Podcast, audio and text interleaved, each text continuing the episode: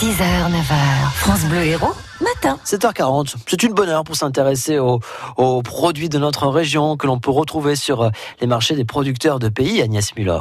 Bonjour Fabrice Grillon-Gabory. Bonjour Agnès. Ah, les marchés de producteurs de pays, on en parle avec vous puisque vous vous en occupez au sein de la Chambre d'agriculture.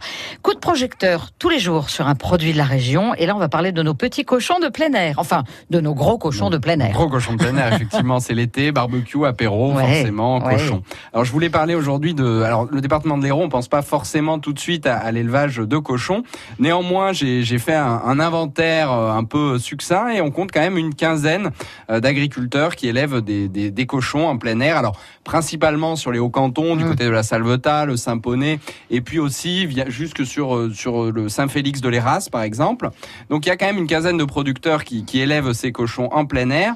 Alors ce qui est assez intéressant avec cet élevage, c'est que Mhm. la truie, elle est vraiment réglée comme du papier à musique. Bien. Euh, les porcelets naissent pile poil trois mois, trois semaines, trois jours après, euh, après, la, après la saillie des truies. Et une truie fait en moyenne deux portées par an de 10 à 12 porcelets. Ah, c'est pas mal, oui.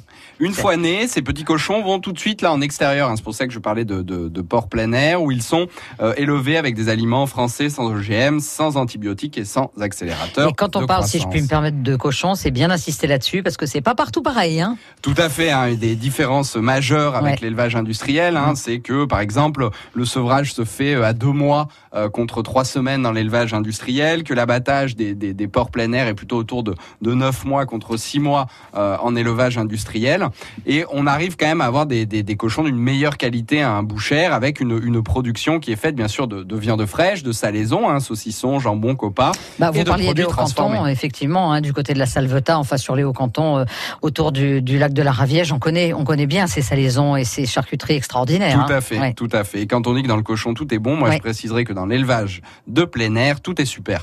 Et c'est très bien de le dire. Et en plus, on les retrouve sur les marchés des producteurs de pays, bien sûr, ces Bien producteurs-là. entendu.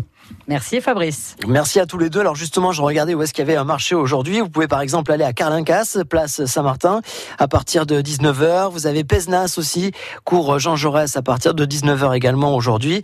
Et puis à Saint-Jean de la Blaquière, euh, place de la République, 19h toujours. Donc rendez-vous pour euh, ces marchés.